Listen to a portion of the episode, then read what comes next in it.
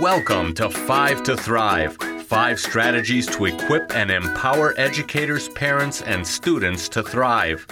And here are your hosts, Dr. Rhoda and Professor Marty. Welcome back. It's summer season again. Uh, in uh, the last two episodes, we focused on parents. We're going to continue that uh, in this episode, uh, short, sweet, and to the point, five to 10 minutes. This topic for today is what to do when your child says, I'm bored.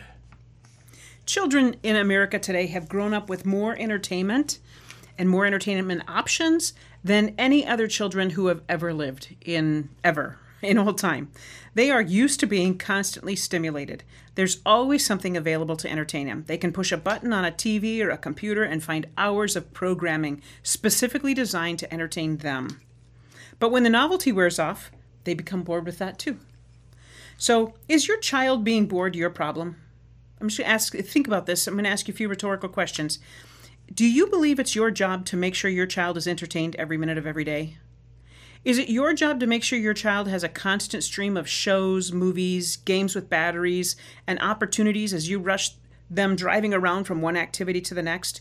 Do you really feel that's part of your responsibility as a parent? I'm going to encourage you that, to think that it is not. No, that is not your job to entertain your children. Children who are constantly entertained will become adults who are constantly bored.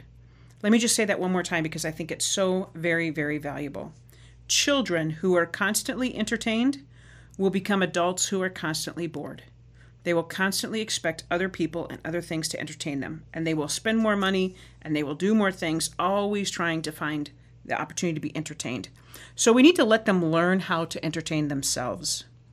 Running outside, riding a bike, splashing in mud puddles, developing games with their friends, playing outside with other kids and learning how to settle disputes, reading a book, laying on the grass and staring up at the sky, flying a kite, chasing a butterfly, coloring, painting, throwing a ball up in the air and catching it. I spent hours doing that. These are all valuable uses of time that teach kids wonderful life skills. So, I'm actually going to imp- encourage you to pray that in the next week your kid comes up to you and whines that they're bored. And when they do, here's what I'm going to encourage you to do just one simple sentence. Your simple response can be, What do you want to do about that?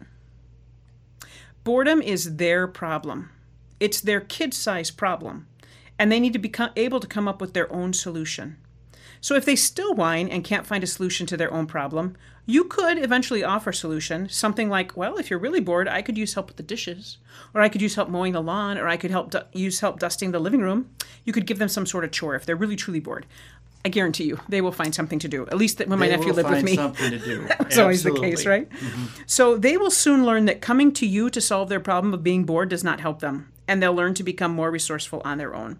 Just think about that. If some of our people throughout history, you know, I think that creativity comes when we are bored. What if Thomas Edison, Benjamin Franklin, what if they had never learned those creativity skills, right?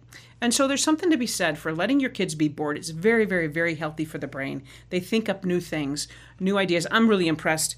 Uh, Professor Marty's boys uh, on uh, social media, um, they're always coming up with these games and things run through the gauntlet and these trick shots that they make. And you can just tell that these are kids out entertaining themselves. They- and they have so many archaic rules to these games. I can't even figure them out. But yes, they, they it is really important. And following these steps, uh, they will solve it, and they'll learn in the process. so healthy for the brain. So, next time your kid comes up to you and complains that they are bored, so what do you want to do about that? And that's all you have to do. Leave leave the ball in their court. Our goal in Five to Thrive is to equip and support educators and parents as they help each child develop to his or her full God given potential. So, here is one key takeaway from today's episode on responding to your child when they say, I'm bored. It's real simple, direct, and to the point.